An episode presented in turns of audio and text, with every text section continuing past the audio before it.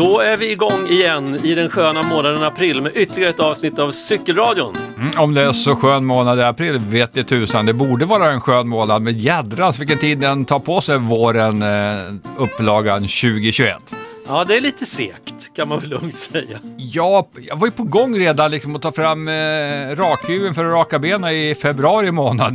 Det var nästan 20 grader varmt, men sen har det fasen inte hänt någonting med eh, våren. Det har gått i, i stå känns det som, verkligen. Alltså jag hade ju premiärtur på fincykeln för några veckor sedan och det var verkligen en sån där wow.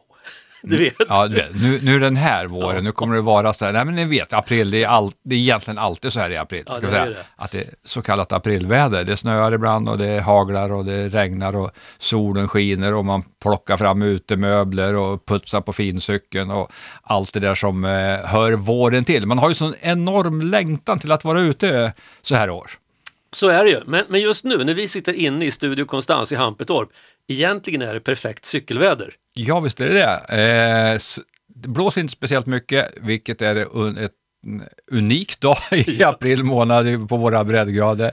Solen skiner. Jag tittar på din eh, temperaturmätare här. Det är fem grader utomhus. Det är inte speciellt varmt, men det kommer värma på lite grann och så länge solen är framme och det inte blåser så mycket så ja, kan det nog bli en fin cykeltur. Jag har faktiskt tänkt mig en tur idag här när vi är klara med sändningen. Själv då? Jo, men jag har faktiskt laddat för samma sak så att det kommer att bli en, en, en sväng.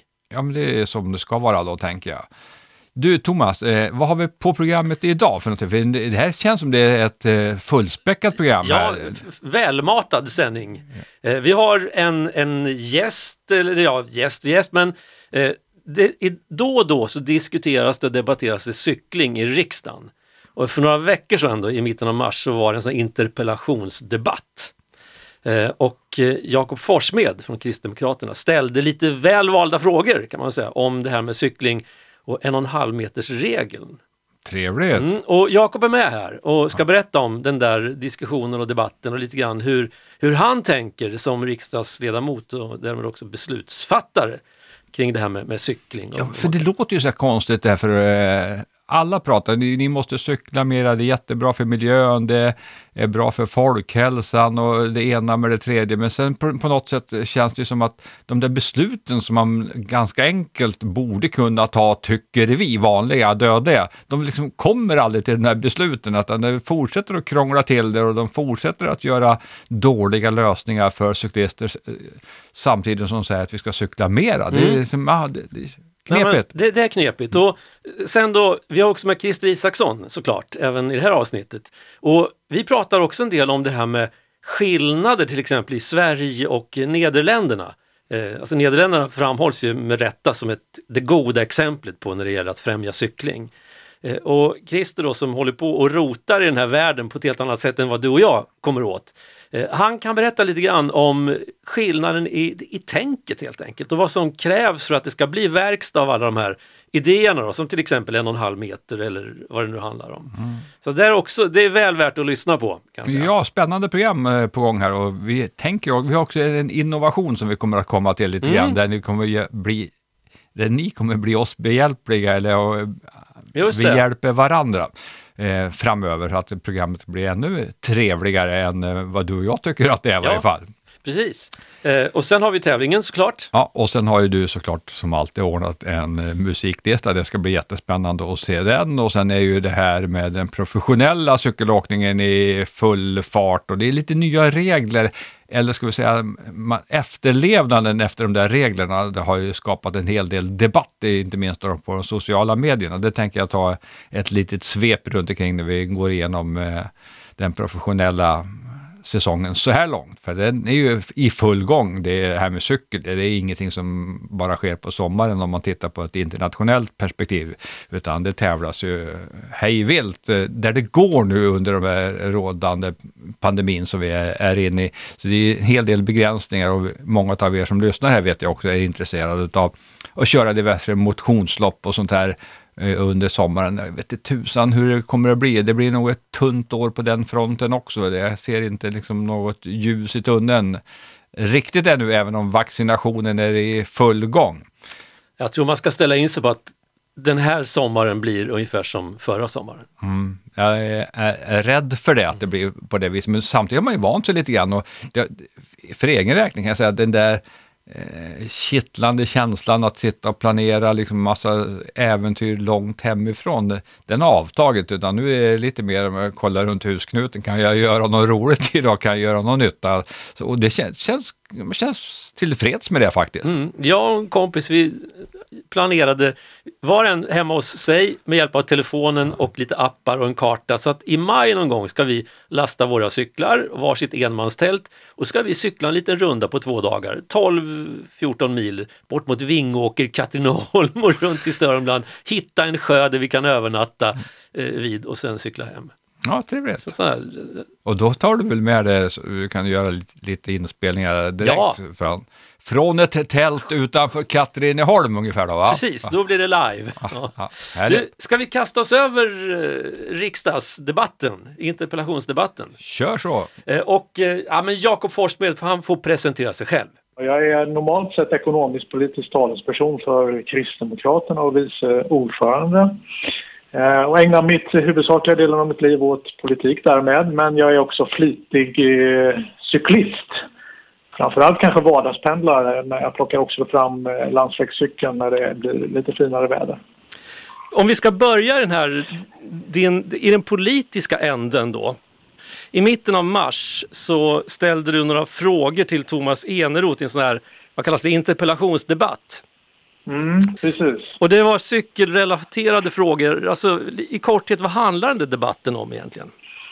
Nej, men jag, jag tycker ju att det finns... Jag blir lite frustrerad när jag ser hur cykelpolitiken inte riktigt utvecklas. Jag tycker inte heller att det finns tillräckliga förutsättningar på myndigheterna eller vad man ska säga för att göra mer för, för cyklingen. Så jag ville ställa Thomas Eneroth lite, Eneroth lite mot väggen och fråga vad, hur det kan komma sig att man dels inte har fått eh, ordentliga regler på plats som, som faktiskt ökar säkerheten för cyklister ute på vägarna, det som ibland kallas för en och en halv meters regeln.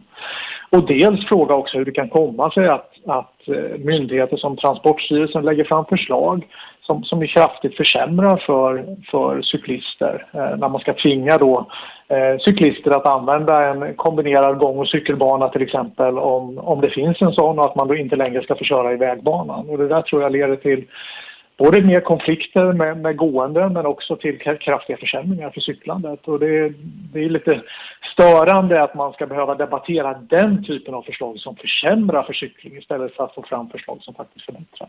Men vad hade infrastrukturministern för svar då på de där frågorna? Hur kommer det sig? Ja, ja, han hade väl inte så bra svar på just den frågan men han gav ju åtminstone ett positivt svar på, på mina krav då. Det var ju att han, han sa att det inte är aktuellt att, eh, att eh, förhindra cyklister att använda cykelbanan om det finns en cykel, att använda vägbanan om det finns en cykelbana i närheten.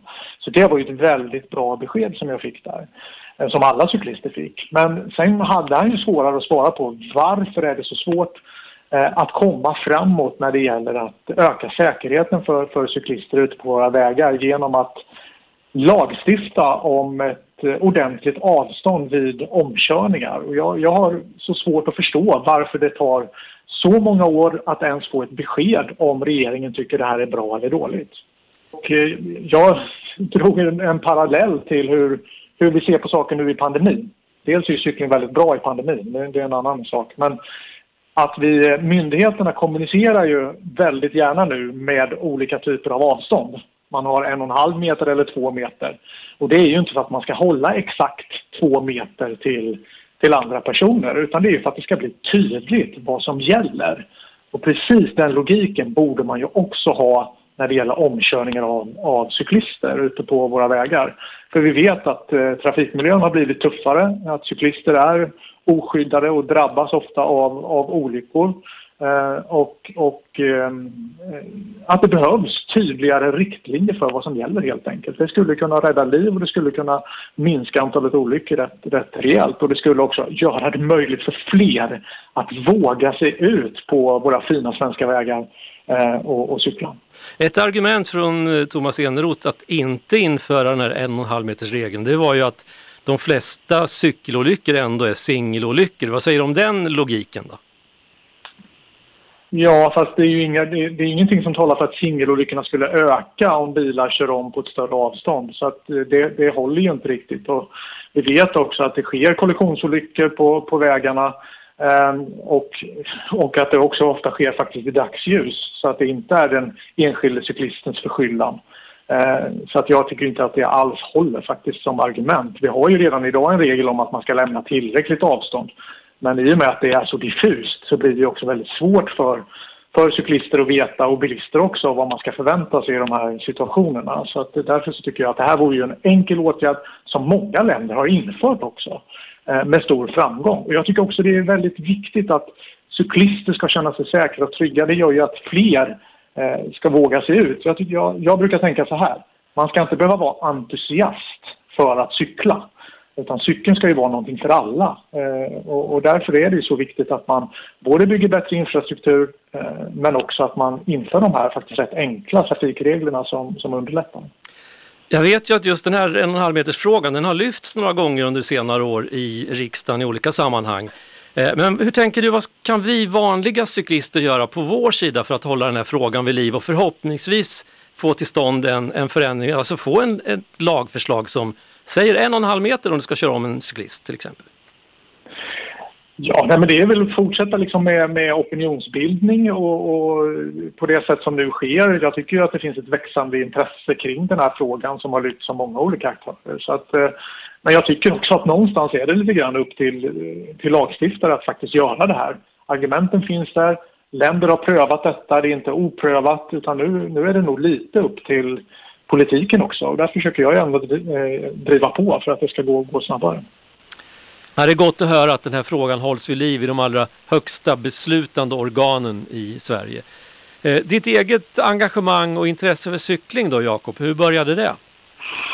Ja, det började väl egentligen med att jag höll på rätt mycket med löpning och så blev jag, blev jag skadad eh, och så var jag tvungen att hitta en alternativ träningsform. Och då är ju cykeln väldigt bra. Det är skonsamt och man får, får liksom, kan hålla på länge eh, med rätt hög intensitet och sådär. Men så började jag cykla på en gammal hybridcykel. Tyckte inte det där var så roligt utan mest ett nödvändigt ont. Men sen köpte jag en landsvägscykel som liksom svarade när man tryckte på pedalerna. Jag tyckte det var helt fantastiskt. Eh, och sen på den vägen är det. Sen har jag bara blivit mer och mer fascinerad och eh, eh attraherad av cyklingen och får ju numera rätt, rätt kraftig cykelabstinens. Inte minst när man jobbar hemma och inte får den här dagliga pendlingen så kan jag känna en väldig abstinens att jag behöver komma ut och, och, och cykla. Mm, för du sa då inledningsvis här att du är en, en typisk vardagscyklist också förutom de här finrundorna ibland. Men hur ser vardagscyklingen ut då när vardagen är som, som vanligt? Ja, då har jag ju eh, ungefär 16 kilometer in till riksdagen som jag försöker cykla varje gång jag ska in dit. Eh, ofta kan det bli fyra, ibland till och med fem dagar i veckan som man cyklar in, in och tillbaka. Och då upplever jag den här vardagscyklisten. I, I, min hemkommun så eh, är det oftast väldigt bra. Här, här är det sopsaltning. Jag har lärt mina barn också att liksom känna igen och älska sopsaltaren som fixar bra underlag även vintertid. Eh, så ska man ta sig igenom två kommuner till, inte alltid lika bra. Eh, och så är man inne i stan. Eh, och sen samma tillbaka då. Och det är ju lite utmanande får man säga. Sverige är ju mörkt och kallt under, under vintern. Men man kan också ha väldigt fina upplevelser på vägarna. Jag minns flera kvällar när man har gett sig ut och det har varit runt nollan, det har regnat, det har varit kallt och eländigt. Men så har man helt plötsligt bara hamnat i en sån här underbar situation där man hjälps åt med en annan cyklist och växeldrar. Och det här kan ju pågå i flera kilometer utan att man behöver säga något till varandra och, och utan att man bara gör det. Eh, och, och, och det, där, det där bidrar ju till att liksom hålla, hålla cykelelden brinnande också vintertid. Så att säga. Som eh, kamrat Adamsson brukar säga, man ångrar aldrig en cykeltur. Nej, och har man väl tagit sig in då måste man ju bara hem. Så det är inte så mycket att ångra heller. Utan, eh, men jag brukar tänka så här när man är riktigt trött. Man har jobbat länge och så ska man cykla hem. Att idag får cykeln bära mig. Eh, det är inte jag som trampar utan det är cykeln framförallt som får göra jobbet och bära upp min trötta kropp här. Och det brukar oftast funka rätt bra. Eh, efter ett tag kommer man in i det och sen är det bara att trycka på hemåt. Jag uppskattar ju väldigt mycket att få den här avstressande effekten också. Få liksom en grund en grundträning som man nästan får automatiskt då under, under de, här, de här milen varje dag. Har du tagit tid någon gång? Hur stor är skillnaden från dörr till dörr när du cyklar eller färdas på annat sätt till och från jobbet? Mm, det beror ju lite på hur man räknar. Räknar man in liksom ombyten och, och duschningar och sådär, då, är det svårt att, då är det svårt att bräcka pendeltåget. Men, men annars så, så är det ganska jämnt skägg mellan att, eh, att åka kollektivt och, och cykla faktiskt. Så att eh, man tappar inte så mycket tid på det och man vinner ju då den här träningstiden naturligtvis. Så att på det sättet så tror jag det är rätt, eh, rätt tidseffektivt. Men numera skulle jag göra det i alla fall för att jag, det är inte bra för mig när jag inte får cykla. Du, jag tänker så här, för att runda av lite med den här debatten igen då. Alltså, den, jag ska lägga ut länken till den här debatten på Cykelradions hemsida så kan man själv kolla. Men alltså, jag har fått känslan av att Thomas Eneroth eh, är lite, har lite dragning åt cyklingshållet också. Ja, men det tror jag. Eh, jag tror han, precis som jag, har någon trainer i källan som han sitter och trampar lite på. Eh, det där är alltid bra. Ju fler politiker som cyklar, desto bättre tror jag det är för förståelsen också. Alltså som cyklar runt i och som pendlar, inte bara liksom cyklar 50 meter till, till stor, Storköpet eller vad det nu kan vara, utan som också eh, pendlar. Det tror jag också bidrar. Alla kör liksom bil och alla åker kollektivt men fortfarande är det ju för få som, som använder cykeln i, eh, för pendling. Och ju fler som delar den här cykelvardagen desto bättre argument kan vi också få till varför den behöver stärkas på många ställen. Ja, och man behöver liksom förstå sådana här grundläggande saker som att en cykel går på två hjul. Uh, där tycker jag är lite svårt ibland att folk inte riktigt fattar varför rullgrus är ett långt större problem eller halka är ett långt större problem för cyklister än för, för andra trafikanter och varför det är så viktigt med det här underhållet. Det är, ju, det är många kommuner som gärna delar ut cykelvästar där det står cykla gärna på vintern men då måste man ju också förstå att man måste klara underhållet av cykelvägarna på ett bra sätt för att folk ska orka, vilja och våga eh, cykla också. Det tycker jag också är väldigt viktigt. Återigen, att man inte ska behöva vara entusiast utan att man ska vara en vanlig cyklist som bara vill ge sig ut och, och cykla till skolan eller jobbet eller till eh, och göra ärenden och så vidare. Bra avrundning där, Jakob Forssmed. Och tack för att du var med i Cykelradion och jag tänker att vi kanske kan höras mer någon gång framöver. Ja, det vore trevligt. Jag säger som de säger också, jag får tacka för ett bra program.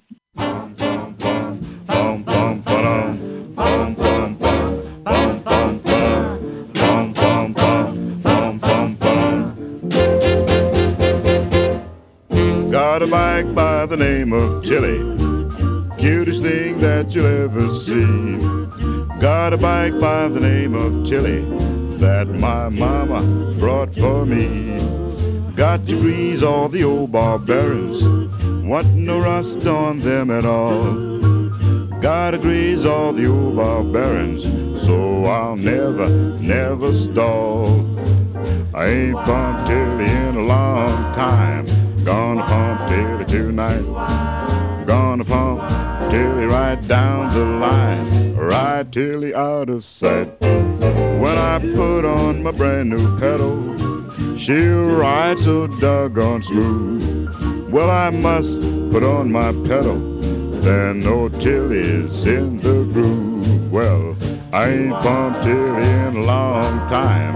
Gonna pump Tilly tonight. Gonna pump Tilly right down the line. Ride Tilly out of sight. It's my bike by the name of Tilly. Fastest thing that ever rode. It's my bike by the name of Tilly that can carry such a load. Well, I ain't pumped Tilly in a long time. Gonna pump Tilly tonight. I'm gonna pump Tilly right down the line. Ride Tilly out of sight.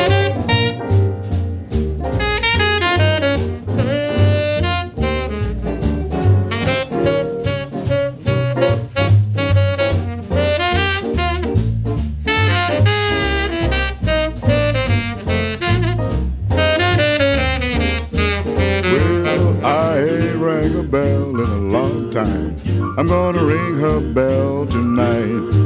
I'm gonna tighten the screws on Tilly and ride with all my might. Well, I ain't bumped Tilly in a long time.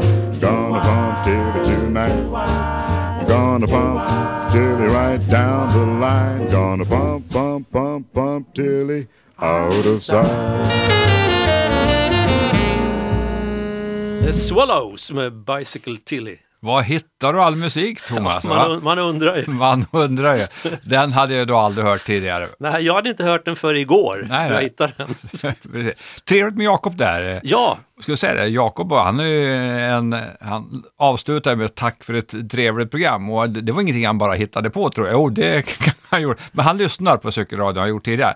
Och han berättade när jag pratade med honom inför det här programmet då, att ja, men jag har ju vunnit en tröja sa han. Och, så att, eh, och det var ett tag sedan, det var inte liksom nej, för- men förra precis. Det var någon av de allra första tröjmodellerna vi hade. Dessutom Så ja. att det är ja. ett antal år sedan. Ja. Får se om man är med i tävlingen igen då, om man, så han kan vinna en ny. Och ni vet ju det med tävlingen, det kommer lite senare i programmet och det är alltid så att man är med i omröstningen ända tills till nästa program sänds. Och eh, senast i morse fick vi ett svar. Så, så som, men de allra flesta svaren kommer ju såklart tidigt. Så kan det vara. Mm, men som sagt, man, tävlingsperioden pågår fram till dess att vi börjar sända nästa program. Ja, och, vi, och när kommer då nästa program kanske ni funderar, och det funderar vi också på, och det, kommer, det bestämmer vi några dagar innan, då vi, när vi som eh, upptagna medelålders män, eller är vi ö, är det övre har medelålders män? passerat det där tror jag. Har vi det? Ja.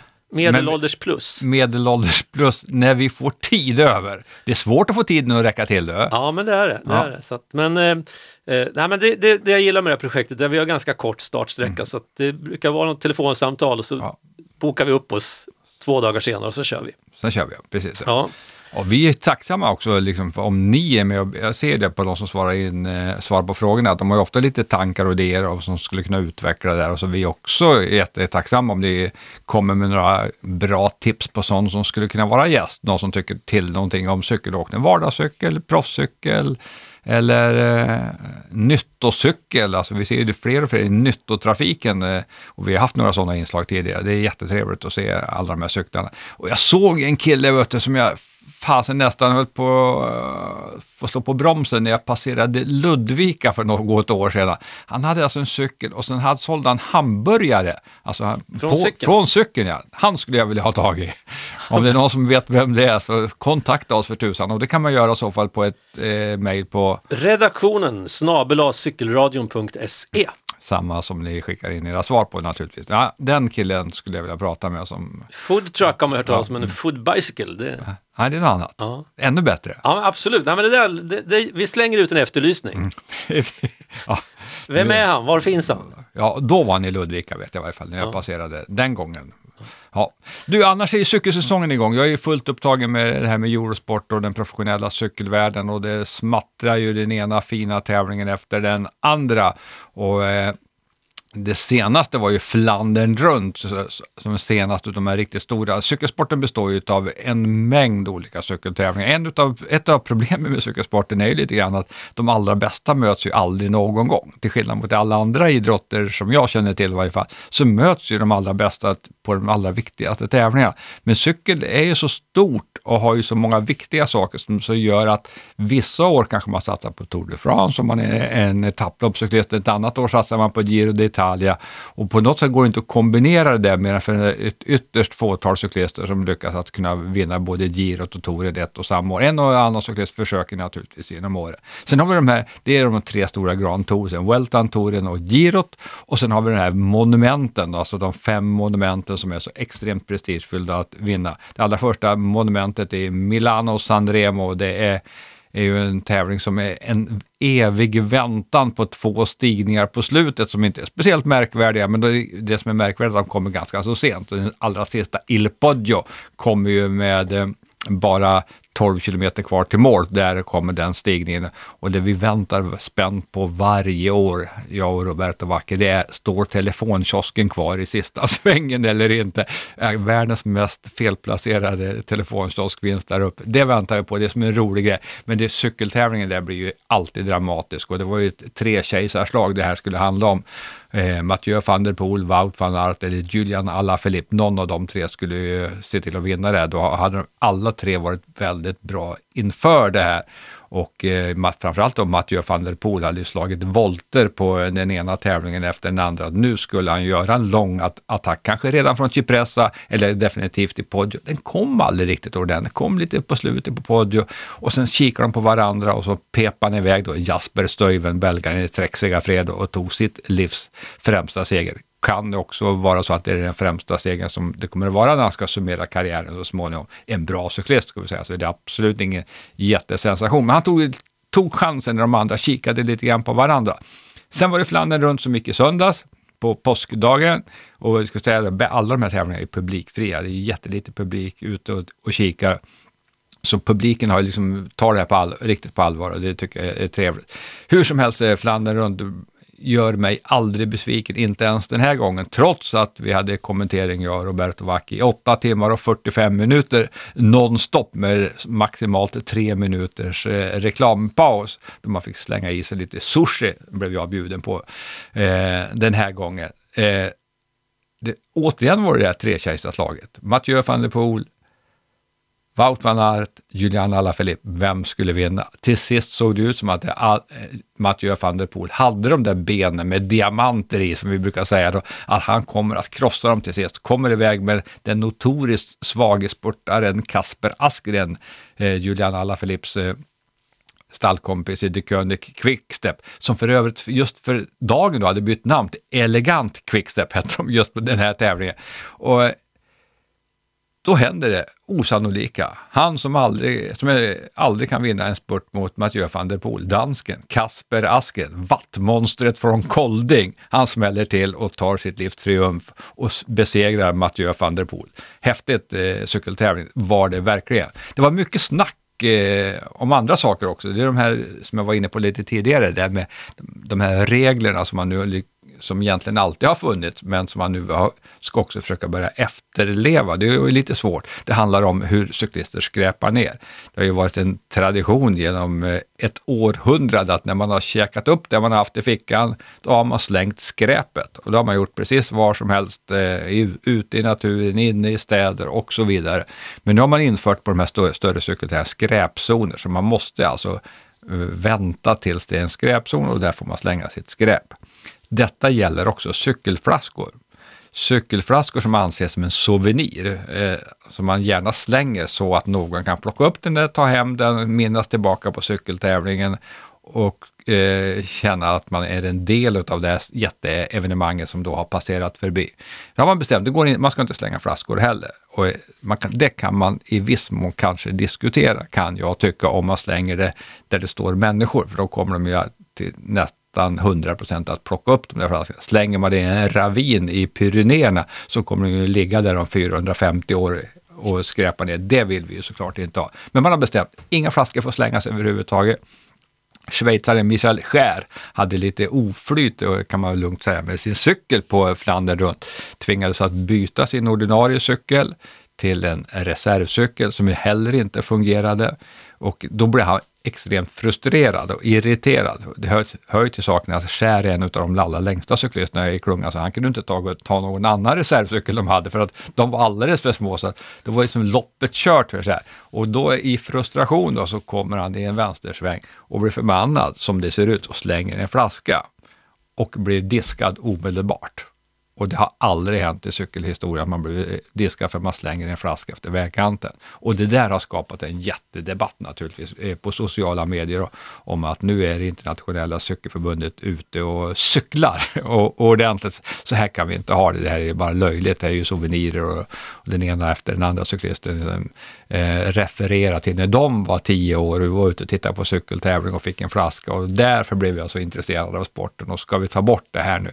Men här är det nog bara att gilla läget. Man ska inte skräpa ner, inte ens om man är professionell cyklist. Det är bara, eh, bara gilla läget. Vill man dela ut cykelflaskor som blir souvenirer, då går det alldeles utmärkt att göra det på något annat sätt än att man ska uh, ta reda på en flaska som som någon har slängt. Sen är det så att en del flaskor går ju sönder också när man slänger dem eller en bil kör över dem. De blir ju kvar. Det är ingen som tar hem en trasig cykelflaska och lägger på finbokhyllan eh, i lägenheten utanför Paris eller var man nu kan befinna sig. Nej, så det, det har varit en jättesnack. Så det, det om proffsvärlden så eh, länge. På damsidan kan vi väl säga också att, eh, att Emilia Fahlin eh, lyckades bli sexa på Gent-Wevelgem som var en World Tour-tävling, vilket kommer sannolikt att rendera att hon bara om någon vecka också blir klar för de olympiska spelen i Tokyo, i så fall hennes tredje olympiska spel. Hon var ju med redan i London och Rio de Janeiro och nu ska hon få köra för egen räkning, eh, både i Rio och i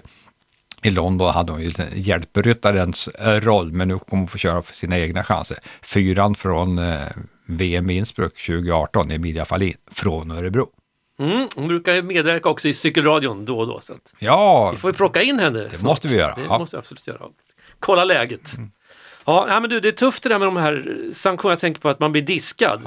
För jag menar, det har ju varit förbjudet att kasta skräp tidigare, men har det hänt någonting då? Ja, det har ju hänt lite grann sista åren kan man säga, att då har man kunnat få lite böter. Va? Eh, Schweizerfrangeböter som man får i cykelsammanhang, men nu kommer man diska folk. Det är liksom bara för att skärpa till det där ytterligare och det är bra. Man har också liksom det här hur man kör på sin cykel. Det är när man sitter på ramen och trampar. Förbjudet också från första april, får man inte Äntligen, göra. Äntligen, för det är inte snyggt. Det är inte snyggt och eh, de är skickliga de här. De har klagat på det också, cyklisterna. De är som vilka som helst. De, klag, de klagar på de som bara eh, arrangerar tävlingar på sitt förbund och så vidare. Men, men det, det sprider sig såklart eh, till motionärer och till ungdomar och till barn och sånt där och då kan det hända allvarliga Det är inte ett helt säkert sätt att cykla nej, på, så kan man ju säga. Nej, precis. Så det är helt okej okay att man tar bort det. Man får heller inte liksom lägga underarmarna på styret och liksom inta en så kallad tempoposition för eh, när man är framme och drar. För man, man måste hålla händerna på styret om man eh, beslutar. Så har det alltid varit, va? men man har liksom sett mellan fingrarna på det. Men nu vill man ha bort det, de där säkerhetsgrejerna. Så att, eh, det ser vi också fram emot. Kan det här vara en effekt av att jag vet att ni har pratat mycket om det i era sändningar, men att det kraschas ju väldigt mycket nu för tiden. Mm det är klart att det är en effekt av det. Och då säger cyklisten, ja men det är inte därför vi kraschar. Det är inte för att vi har underarmarna på styren när vi är framme och drar, utan det är krascherna, det beror ju på att säkerheten är för dålig runt, runt omkring tävlingen i övrigt. Va? Och det är motorcyklar och det är bilar och så vidare. Och det har aldrig, kan jag säga, så länge jag har följt cykelåkning, varit så lite bilar och så lite motorcyklar runt cyklisterna. Titta på gamla YouTube-klipp från 1982, 83 och 76 får ni se. Då kryllade det av motorcyklar runt eh, cyklisterna, så det var mycket farligare då. Men det går ju fortare idag, ska vi säga också, så att eh, det är ju en sak som gör också att det blir mer osäkert. Mm. Det går fortare och det är tävling redan från, från start? Ja, redan från start och sen har menar, infrastrukturen i övrigt då som eh, det handlar väldigt mycket om. Det är cykelbanor som ofta liksom är avskilda bara med någon kantsten eller någonting. Den där kantstenen liksom tar ju liksom plats för cyklisten det är lätt att gå på en sån. Det är refuger, det är farthinder, det är det ena med det tredje. Samtidigt som vi verkligen vill ha alla målgångar i städerna. Vi vill komma till publiken inom i cykelvärlden. Vi ska inte ha mål ute på ett gärde bort kring. Det kommer inte att eh, locka flera till att följa cykeltävlingar. Utan det gäller att anpassa sig efter hur, hur banan faktiskt ser ut. Mm. Och på tal om infrastruktur, alldeles strax ska vi prata vidare i ämnet infrastruktur med Christer Isaksson.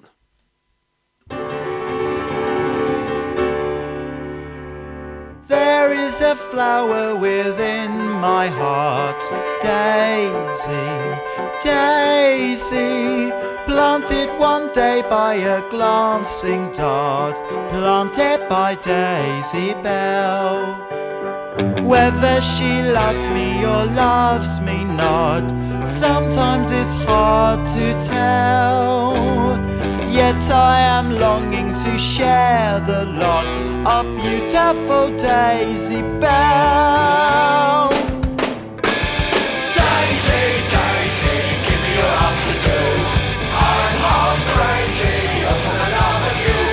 It was the marriage. I can't afford a carriage, but you're the sweet upon the seat of a bus fulfilled for two. We will go tandem as man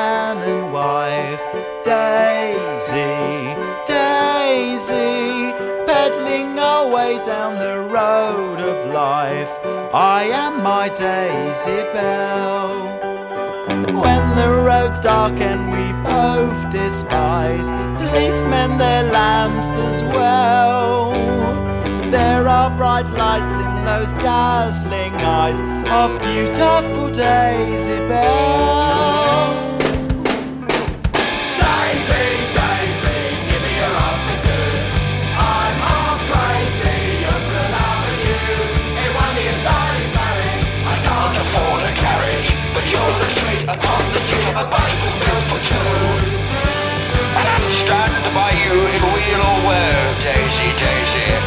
the bell which I'll ring, you know, sweet little Daisy Bell. You'll take the lead in each trip we take, and if I don't do well, I will commit to use the brake, my beautiful Daisy Daisy, Daisy, give me your to do. I'm half crazy, one for the love of you. It'll be a stylish marriage, I can't afford the carriage, but you'll look sweet upon the seat of a bicycle built for two.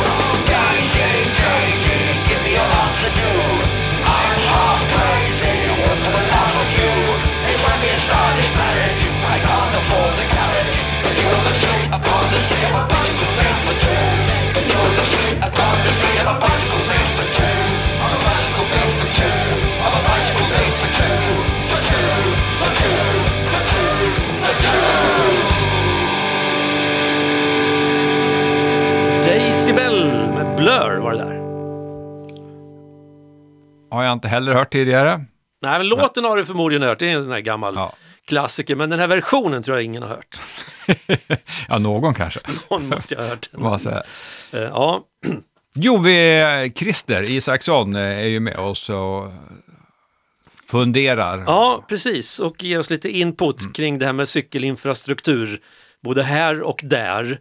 Eh, och alltså jag tänkte, Jakob berättade innan det här om eh, att ju fler beslutsfattare som, som ägnar sig åt cykling desto bättre är det för att det, det verkar inte som att alla ens har fattat att cykeln är ett fordon på två hjul och att det därför är väldigt viktigt när det kommer till cykling, alltså hur underlaget är oavsett om det är snö och is eller som nu på våren, rullgrus. Det är liksom en, en stor fråga. Att Det betyder mer för cykeln och cyklingen att få bort rullgruset än vad det betyder för, för biltrafiken. Definitivt, det kan vi både du och jag skriva under på. Ja, och Christer ska prata lite grann om hur man tänker, bland annat då i Nederländerna, kring infrastruktur med cykling och det och sånt. Så att min första fråga till honom, det var ju, diskuterar man rullgrus där också? om vi pratar egentligen om, om väglag och beläggning och, och friktion eh, kan vi ju liksom eh, översätta det där till. Så är man ju väldigt omsorgsfull och, och förstår att, alltså att cykeln i grunden är ett balansredskap med väldigt liten kontaktyta mot beläggningen och därmed otroligt känslig för så att säga bra eller dålig friktion. Eh, och då försöker man ju göra på det sättet att, att man ser till att, att friktionen är så bra som det någonsin går oavsett så att säga årstid och väderlek och så vidare. För att det är så känsligt och då, därmed är det också lätt att cykla omkull och därmed också lätt att skada sig och, och slå sig illa och så vidare. Så att eh, förhållningssättet är, är, är, är lite annorlunda än vad, vad vi har på många håll i, i Sverige. Hur kommer det sig att man då i Holland, Nederländerna till exempel, har ett annat förhållningssätt när det kommer till cykling än, än i Sverige? Är det för att det är platt? ja, nej, det är inte för att det är platt eller att de har det i blodet eller att de alltid har gjort det. Så här. Egentligen kan vi gå tillbaka till, till 70, slutet 70-talet och början av 80-talet att, att det växte fram en, en, eh, ska säga, en proteströrelse i, i Nederländerna om, om så att säga bilens eh, negativa sidor. Den har många positiva sidor men, men eh, några är ju att den, är, den utgör en stor fara för alla som är utanför bilen. Eh, alltså det är ett stort trafiksäkerhetsproblem i, i tätort och städer och, och det är också miljöproblem. Eh, det kallar sig för Kindermorden, alltså barn, det var många barn som blev påkörda, ihjälkörda. Och då växte det fram eh, krav på att, att, så att säga, påbörja en omställning av städerna till att cykelanpassa dem väldigt eh, mera. Eh, så att det skulle vara lätt och säkert framför allt. Säkert och tryggt att cykla i, i städerna. Och det där då har man arbetat med det där eh, så pass lång tid som de gör så påverkar det ju så att säga hur, hur, hur yrkeskåren arbetar. Eh, vad människor efterfrågar och, och, och så vidare och, och att politikerna ser att det här är faktiskt vad medborgarna vill ha. Eh, då byggs det ju upp en kunskap, en förståelse, en insikt eh, som vi inte riktigt kommer i närheten av eh, om man jämför med, med Nederländerna. Och, då kommer det fram att man, man hanterar eh, cykel som ett eget trafikslag. Man, man lär sig, man förstår vad deras anspråk är, deras behov är, vad som är viktigt, vad som är mindre viktigt och så vidare för att det ska vara enkelt, tryggt och attraktivt att cykla helt enkelt. Och här hos oss kan jag tycka ibland att det känns som att cyklingen kommer in ganska sent i såna här planeringsprocesser. Som att, ja visst, 17, vi har dem där på två hjul också. Ja, vi drar ett streck här i den här gångbanan så har vi fixat en cykelbana också. Det blir väl kanonbra. Då är alla nöjda. Så hur är den där processen eh, i Nederländerna? Ja, alltså man kan, man kan nästan vända på utgångsläget att man börjar med cykel. Och, och, och, och så sen trappar man ner det där, eh, gång och cykel ska jag säga att man kanske börjar med. Eh, och så kommer det andra sen. Va? Så att, att man, man, man utgår från det egentligen alla kan. Alltså alla kan i stort sett gå eh, med hjälpmedel också. Alla kan nästan cykla också, men långt ifrån alla kan faktiskt köra bil. Dels är det med åldern och körkort. Alla har inte körkort och så vidare. Så att se till att the basic, alltså det, all, det, det många kan, se till att det fungerar bra och är attraktivt. Sen tar vi resten. Men, men vi har en annan approach. Vi, vi, vi utgår från eh, biltrafikflöden och dimensionerar systemet efter det och sen eh, det som blir över det tillhandahålls då eh, cykeltrafiken och har man det eh, tillvägagångssättet så blir det ju sällan bra. Vi kunde ju prova att göra tvärtom och, och, och se till att allting blev jättebra för, för eh, gång och cykel och så, eh, så får vi se om det räcker till det som blir över för biltrafiken. Det funkar ju inte att ha den approachen. Och vi ser väl långsamt en viss, viss omställning ska jag säga i landet, på vissa delar i varje fall. Men om man då ska prioritera, som i det här fallet cykeltrafik då, framför biltrafik, det handlar ju om pengar. Hur, hur tänker man där då när man ska flytta de här summorna från ett trafikslag till ett annat? Ja, en sak som är väldigt viktigt, eh, eh som, eh, används som motiv för att bygga ut framförallt vägsystemet, det är ju den samhällsekonomiska nyttan. Alltså om samhället gör de här, de här investeringarna, hur mycket får samhället tillbaka eh, av den investeringen? Och nu kommer det mer och mer forskning och studier på området som visar att när det gäller just transportinfrastruktur och investeringar i den så är cykel vida överlägset vad det gäller att få tillbaka eh, pengar för samhället. Eh, alltså man är uppe i eh, 22 kronor per satsad krona och vad det gäller vägtrafiken så är man nästan glad om det blir plus minus noll eller kanske 50 öre eller kanske max en krona tillbaka. Så där kan man ju vända på det alltså att eh, och, och, om vi nu ska hushålla och få, få ut största möjliga nytta av våra gemensamma medel, då kanske vi ska titta på vad är det vi får det? Och, och då kanske det skulle vara mer än 1,7 procent i nationell plan till cykel. För de övriga kommer inte i närheten av samhällsnyttan som cykel gör. Det kanske skulle vara eh, 10 procent av nationell plan, eller 20 procent. Det beror ju på hur mycket och hur fort man vill att det ska gå. Eh, men, men, där är ju ett sätt att vägledas och, och i prioriteringen av, av, våra gemensamma medel. Och, och, vi ser ju det att när till exempel som i Stockholm cyklingen ökar mycket, det, det kommer ju nya krav, ny kunskap, eh, flera krav och så vidare och så vidare. För att, eh, vi lever ju lite mer i ett globalt samhälle som människor ser ju och har kunskap om hur det är på andra ställen. Och undrar varför kan inte vi göra lika bra och, och, lika snyggt och säkert och tryggt och sådär. Så att, eh, men det går ju inte särskilt fort kan man ju tycka. Det går lite långsamt. Så att, eh, eh men vi har mycket att lära av Nederländerna, verkligen mycket. Om man skulle ta någon, någonting direkt och applicera då i, i, Sverige som ändå är görbart, har du någon tanke där? Det finns ju inga quick fix som sagt, men om man ändå ska, ja men om vi börjar med det här.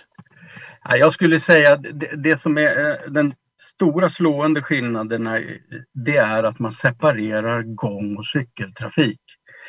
Vi har ju en förkärlek att kalla det gång och cykeltrafik och så bygger vi ett system som där cyklisterna vore lite mer snabbare fotgängare eller fotgängarna är långsamma cyklister.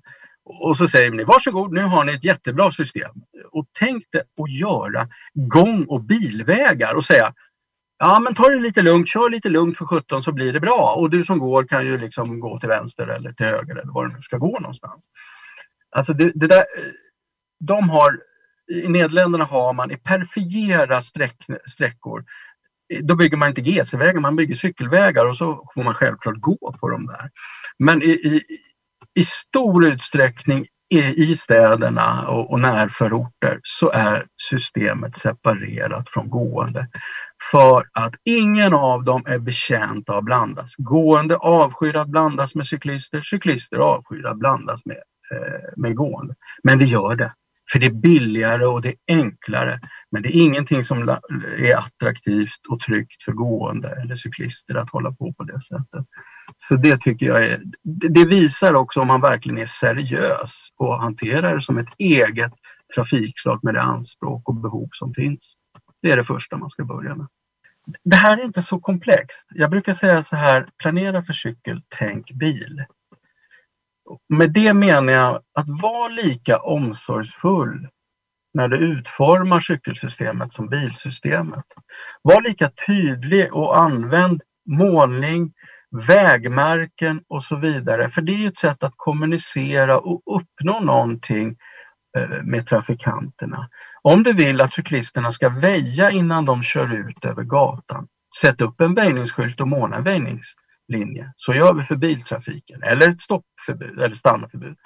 Men så jobbar inte vi, så jobbar man i Nederländerna. Man är väldigt tydlig med vad man förväntar sig av trafikanterna. Men här skriker vi mest på dem. Ni borde, ni borde förstå. Trots att vi har ju inget krav på utbildning för de som cyklar. Så ska man på något sätt ändå underförstått förstå att det här betyder någonting. Men hur ska man förstå det? Alla kommer ju då tolka sina egna, göra sina egna tolkningar vid de här olika situationerna istället för att, eh, så att säga, väghållaren, kommunen eller Trafikverket är väldigt tydliga med vad som gäller. Och då blir det ju enklare för alla inblandade. va. Det är en, en, så att säga, en viktig lärdom tycker jag, att, att vara, vara professionell, vara omsorgsfull eh, gentemot de trafikanterna som så att säga är mest utsatta i trafiksystemet, som har också kan vi utgå från eh, den så att säga, lägsta utbildningen. Som är, de är mellan 1 och 101 år. De har fysiska, eh, de kan ha, alltså de kan ha funktionshinder som gör att de behöver stöd och råd. Det är de vi ska ju, tycker jag, hjälpa mest i systemet. Och då blir det bra för alla. Ja, men det blir ju det. Alltså det, det är det som är så tydligt att det blir ju enkelt och bra för alla. Det blir bra för de som färdas i bil också för det blir tydligare, mer förutsägbart vad som gäller vid de olika situationerna. Både för bilförare och för cyklande och, och så vidare. Istället för att vi ska ha gissningslek och lekstuga. Ja. Det, det är sällan bra.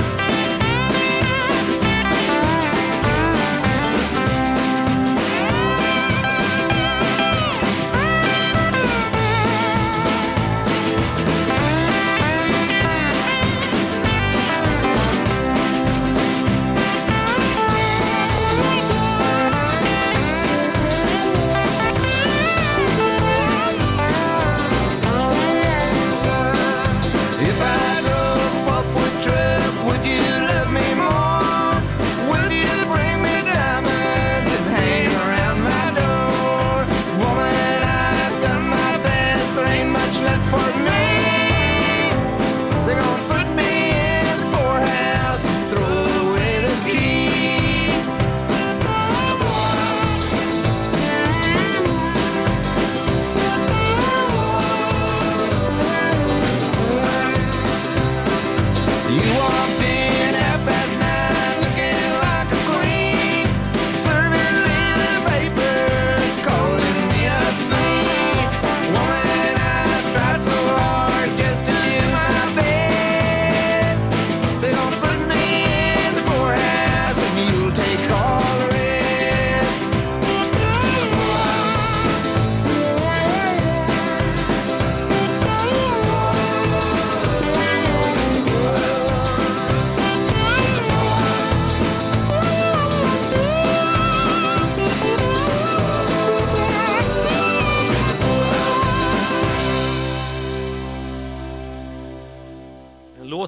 i fattighuset, Poorhouse, Traveling Wilburys, hörde vi där.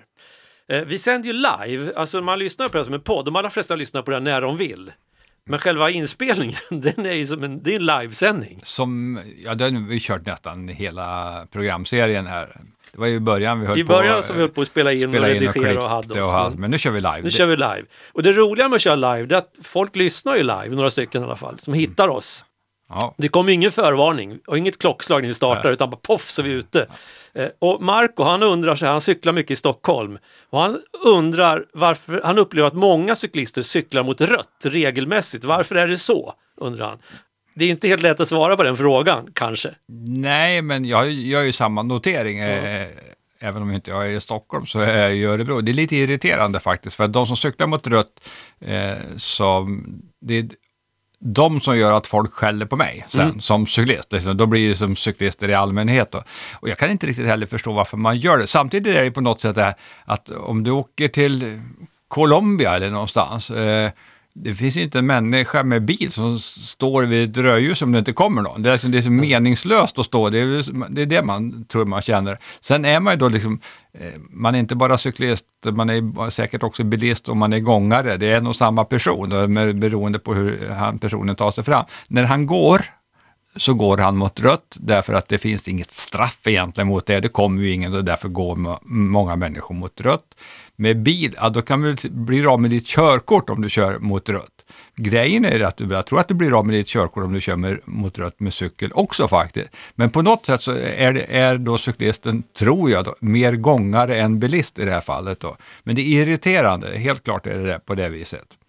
Ja men verkligen. Sen tror jag också att svaret också ligger lite i mitt, mitt favoritcitat från den här konsulten som utredde Örebros väg till att bli cykelstad någon gång på 80-talet. Han sammanfattade en 400 li- sidor lång utredning i en mening. Det strider mot cyklingens idé att stå still. Det tror jag också. Man vill inte stå still. Va? Nej, man vill inte stanna, du vill inte sätta ner foten och så tittar man sig runt och så ah, jag kör. Men, ah, skärpning! Ja, det, det är ungefär som det här med, jag drog lite grann om de här reglerna i den professionella cykelvärlden och nedskräpning och så vidare. Det strider mot naturen att bära med sig extra vikt när man cyklar. Ja, då, eh, då ex, kan extra vikten vara den här flaskan, då ska den bort ungefär. Va? Men det är, samma, det är bara det skärpning eh, som gäller i det fallet också. Eh, så vi har vi, såklart, Marco, vi kan ju inte ha något svar till det nu. Men det är våra små spaningar och teorier runt omkring detta. Precis. Ska vi ägna oss åt eh, Tävling. tävling nu då? Precis, ja. Vi hade ju en tävling i avsnitt 90. Där, eh, då kom vi ju lite grann från vårvintern in här och då hand- handlade det ju lite grann om den här fantastiska skridskoåkaren vi har, Nils van der Poel, som ju slog världsrekord och blev världsmästare och eh, är en eh, ytterst stark kandidat till de allra finaste priserna så småningom när idrottsåret ska summeras i november, december månad. Då pratar jag om eh, bragdmedaljen, jag pratar om eh, idrottsgalan och så vidare. Nils van der Poel som hade en namne då som var cyklist och många har ju svarat rätt och jag kan tänka att många också har följt en hel del av de här sändningarna med den här Mathieu van der Poel som han heter. De har inget släktskap dem emellan. Mathieu van der Poel är ju holländare men född och uppväxt i Belgien, precis på gränsen. Och det är han som är en av de här kejsarna när det handlar om de här kejsarslagen med, med honom och eh, alla och med Wout van Aert. Så rätt svar är på frågan i avsnitt 90. Mathieu van der Poel. Då tar vi och kör igång tombolan.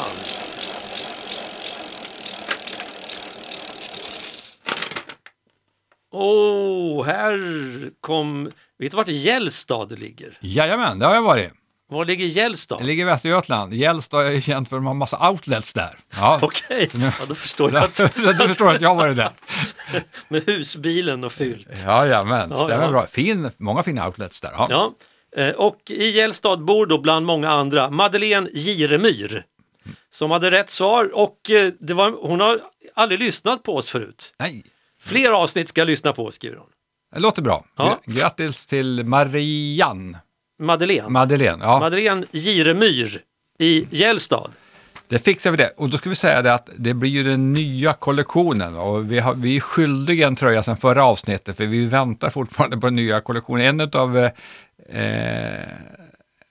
ett av problemen som har blivit med pandemin, det är ju att det är en enorm efterfrågan på den här typen av kläder, så att de ligger lite back eh, produktionsmässigt i, eh, med Kalas då, som är med och sponsrar den här fantastiska cykelradion-tröjan.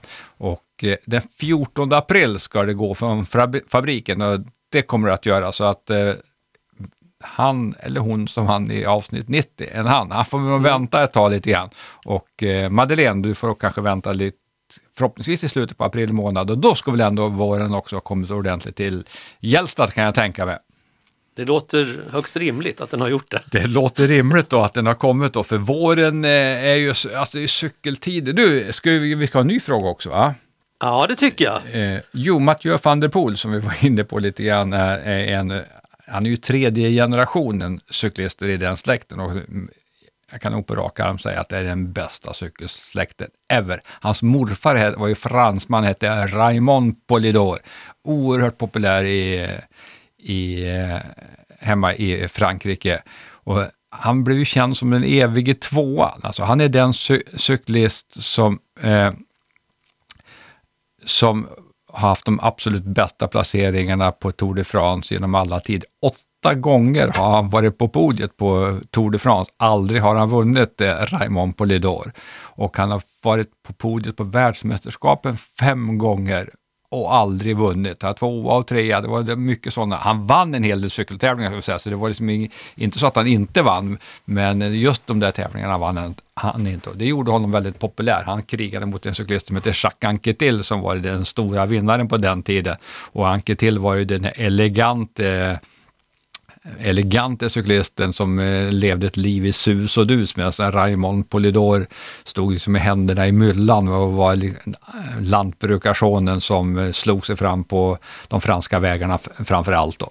Han eh, hade en dotter som gifte sig med eh, en av Hollands bästa cyklister under 80-talet, Adrie van der Poel, som eh, vann också Flandern runt där som Mathieu då vann i fjol. Då. Så Adrie van der Poel är gift med Raymond Polidors dotter och eh, Mathieu då för det här vidare då, den här cykeltraditionen. Så tre generationer världscyklister på eh, deras släktträd, det går inte av för hackor. Och det har ju ingenting att göra med den här frågan som jag har tänkt att ställa. Det där var bara en liten förklaring. Det är ju så att eh, när sommaren börjar närma sig ordentligt, det vill säga i maj månad börjar sommaren komma med våra mått med, med Giro d'Italia som drar igång den 8 maj, så är det ett treveckorslopp.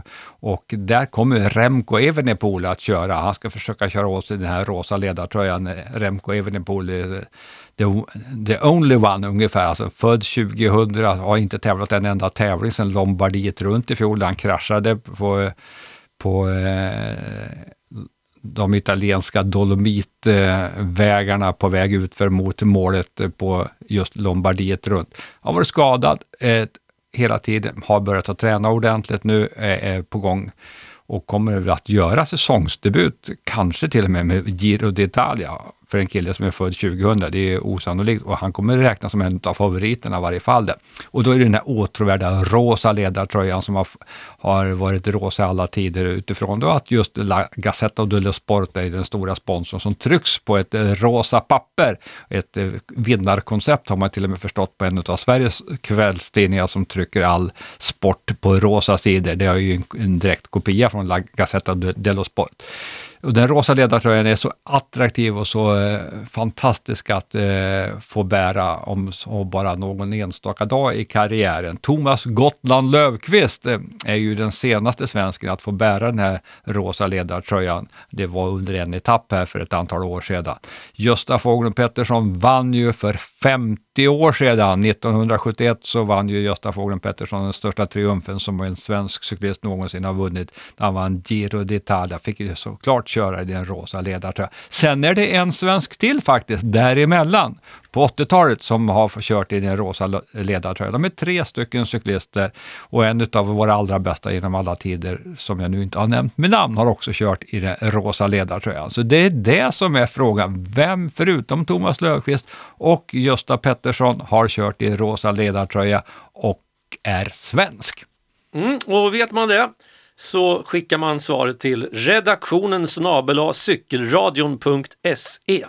Så här blir det att grotta lite grann eh, i era hjärnor om ni kan komma på det, eller så får ni försöka på något annat sätt. Det är ju lite lättare idag att hitta den här typen av information. Så är det, men det förtar inte, det förtar inte Det, mödan. det gör det definitivt Nej. inte. Då har ni chans att vinna en Cykelradion-tröja, årsmodell 11 är det på den. Det är 11 år som Kalas har varit med och, och eh, hjälpt oss ta fram de här olika kollektionerna som jag nu sneglar på din fina vägg här Thomas på Studio Konstans. Där hänger det nio Mm. stycken. Just det, och den tionde hänger där. Ja, den tionde hänger där, alltså precis. Den här fick inte rum, så mycket tröjor är det. Jag måste bygga om den här väggen. Ja, det säger du varje gång. Ja, det, ser jag det har inte hänt än, men det händer snart. det är bra. Ja. Du, innan vi stänger butiken, eh, har du varit med om någon gång när du kommer hem från en cykeltur att du känner att wow, det där var oväntat bra? Ja, det har jag varit flera gånger. Jag har också berättat om en sån här på cykelradion när jag körde Rallarevägen i förfjol, Just exempelvis. Det. Ja, till exempel. Och eh, vi ska få lyssna, Jakob Forssmed som var med tidigare i programmet också, han hade också, har också en sån här oväntat bra cyklingsupplevelse. Vi ska lyssna på den så kommer det en liten, liten uppgift strax. Några av dina häftigaste upplevelser jag haft som cyklist är ju när jag cyklat lite grann på, på den thailändska landsbygden. Det har varit underbara eh, upplevelser. Helt oväntat så finns det fantastiska vägar som är lågt trafikerade eh, och där man kommer lokalbefolkningen nära. Man, man cyklar och så stannar man till i, och så in till något skjul. Där köper man sitt vatten och någon står och friterar en banan som man kan liksom trycka i sig. Det där var helt oväntat för mig när jag var, var i Thailand för några år sedan, att det kunde vara så, så fantastiskt. Oväntat bra cykling. Och det kan ju vara som i det här fallet då i Thailand, det kan ju vara utanför Kumla eller Malmberg, jag vet inte. Det kan ju dyka upp när som helst. Och då tänker jag så här att om man varit med om en sån här oväntat bra cykling, spela in ett röstmeddelande på mobilen, 30 sekunder långt ungefär, och skicka det till oss. Så kan vi spela, så kan vi få liksom en, en hel radda med oväntat bra cykling. Ja, gör det nu, för det ju, får, dels får vi lite fler, fler röster och sen får vi en massa bra tips. Och jag vet också någon gång att jag har nämnt här i cykelradion om den killen som jag träffade på Norra Cykel och Motor för en tio år sedan som ha, hade guidade cykelturer i Bangkok, alltså på småvägar runt omkring där. Alltså, det finns, det finns sådana här oväntade cykelturer som är eh, någonting som för- förgyller vardagen när man är på semester eller eh, kanske om man är bara är hemma som du säger, Ja. runt, runt Kvarntorp. Precis, och eh, det är samma adress som, som till tävlingen. Redaktionen snabel cykelradion.se. Solen lyser fortfarande, det har inte börjat blåsa Anders. Och nu är det väl, ja du vet, nu är det sju grader varmt. Ja, ja, det är nästan barbent. Ja, Ja, nej, men det blir en cykeltur i alla fall. det blir det. Ha det så bra! Ha det!